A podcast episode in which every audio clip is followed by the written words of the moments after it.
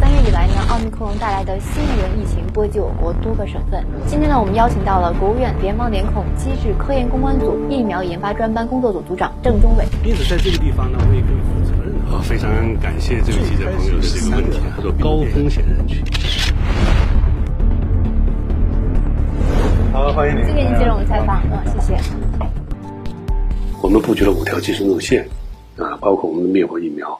那么西方呢，它主要布局的就是这个 mRNA 疫苗。比如说我们现在的灭活疫苗和 mRNA 疫苗去比对的话，那这个谁的效果最好？四个指标。那么从安全性指标来讲的话，灭活疫苗远远优于 mRNA 疫苗。啊，那么目前灭活疫苗它的总体的不良事件发生率啊，大概是在百万分之。呃，七十左右。国外的一些疫苗，我们就拿美国用的主要是 mRNA 疫苗，那它它的不良实际发生率呢是百分之七百五十多啊，十倍，这是十倍的。而在全球，我们也查阅到了一些呃安全性这个监测数据，大概介于百万分之三百多到百万分之三千。但这不良反应呢，呃，大部分都是属于比如发烧、头痛、肌肉酸痛啊等等。二十四小时或者四十八小时，它就可以这个消消除的。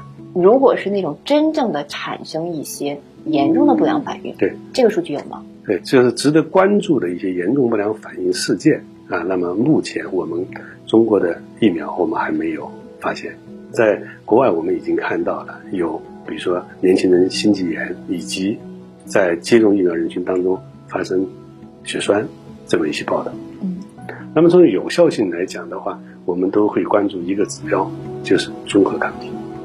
我们可以肯定、明确的讲，mRNA 疫苗接种后产生的综合抗体比灭活疫苗更高。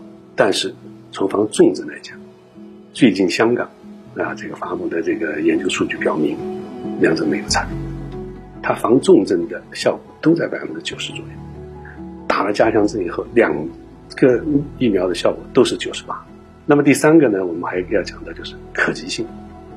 那么就是灭活疫苗，它就是一种在啊二到八度的这个条件下都可以保保存的啊。而 mRNA 疫苗的话，当初它是需要负七十度的这个条件才能保存的。那么现在它可以到负二十度的条件保存，但它的可及性还是会受一些影响。当然，最后一个就可负担性了。但可负担性呢，确确实实它会随着规模不一样。那都不都不同，这两者的话，我觉得没有什么大的显著差异。所以你从上面的四性来讲，就应该这样说，就是说灭活疫苗是一个经典路线疫苗，mRNA 疫苗是一个新技术路线疫苗，绝对不能够说是是某某是一个更先进的，某某是一个更落后的，这样的比较是不科学的。现在我们很多人都接种了三针了，之后还会再接种第四针、第五针吗？第三针的接种是非常必要的。嗯，三针最长我们追踪的时效已经都超过半年多了啊。那么是不是在更长的时间还需要进行第四针？我们也在做研究，呃，一些初步的研究结果呢，还不能作为是不是要开展的一些证据。目前的这个疫苗对于奥密克戎这个毒株的预防效果是怎么样的？现有疫苗对奥密克戎变异株是有效的，两剂疫苗接种可以有效降低奥密克戎变异株这个引起的重症和死亡的风险。加强针接种以后，又提高到百分之九十八。对于奥密克戎变异株引起的这个突破感染，啊，也有一定的这个降低。现在也在积极推进奥密克戎变异株的疫苗研发。我们的一个基本原则就是，宁可备而不用，不可用而无备。但是，是不是现在就一定要需要用这些疫苗去替换现有的疫苗呢？目前还不需要。那大家也很关注啊，就是不同年龄群体他们对疫苗的这个不良反应率是不是有不同？比如说，有老年人啊，身体本身没有那么好的老年人，或者是有基础病的老年人，他们如果是接种我们的灭活疫苗，会比年轻人的这个不良反应更高吗？那么目前的话，全球在六十岁以上老人当中使用中国这疫苗的人数已经超过了数亿人，最高的年龄是一百零六岁。我们发现一个现象。老人不良事件发生率还略低于年轻人的不良事件发生率。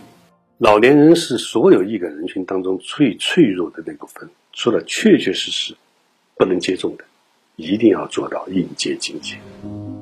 如果他患有基础疾病，他发生感染以后出现重症死亡的风险更加增强、更加增大。所以说，老年人有基础疾病应该打疫苗。当然，在基础疾病的急性发作期，暂缓接种。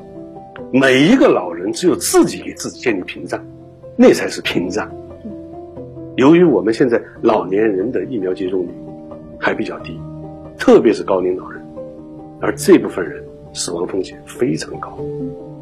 如果不把这个短板补起来，那么一旦我们放开，大家知道什么后果吗？我简单给大家说一个数字：我们现在八十岁以上的老人是两千九百多万，也就是说，现在在他们人群当中没有接种疫苗的一千五百万左右。如果这一一千五百万当人人员当中，我们就说只有百分之十的人，如果我们躺平了，被感染一百五十万，一百五十万会造成多大的死亡？我们能承受吗？我们能接受吗？个数字背后都是数以十万计、百万计的生命。对，您您刚才的那个表达的那种着急，我们其实是感受的很真切。这件事您您着急了多久了？哎呀，着急了多久？着急了很久了。我们都在后面，啊，都在反复、反复的讲解老年人的疫苗接种。啊，但是现在看到的进步。呃，等一下，等一下，我这个有时候有有点激动啊。您就是着急了，真是着急了。这么长时间，这事儿是不是一直堵心里呢？一直堵心里啊。因为中国太大，任何一点很小的疏漏，它最后产生的绝对数都是一个庞大的，对吧？所以说，我们说。针尖大的窟窿，斗大的风。基于中国，就这么一个现实。我个人的愿望就是老人做到应接尽接了。老人接种就是为疫情防控策略调整赢得主动，赢得时间。你给老人说清楚，你一旦真正患了重症，虽然说费用是国家包的，你还有自费那部分的。对吧？还有的话，你的护理陪护不牵扯一个家庭成员的这个精力吗？他们就不能去挣工资了？不要因为这么一点点你自己的顾虑，你不接种。凡是违背原则、违反常识，都要付出巨大代价。最大的代价就是生命的丧失。我们如果现在不接受，就是违反常识。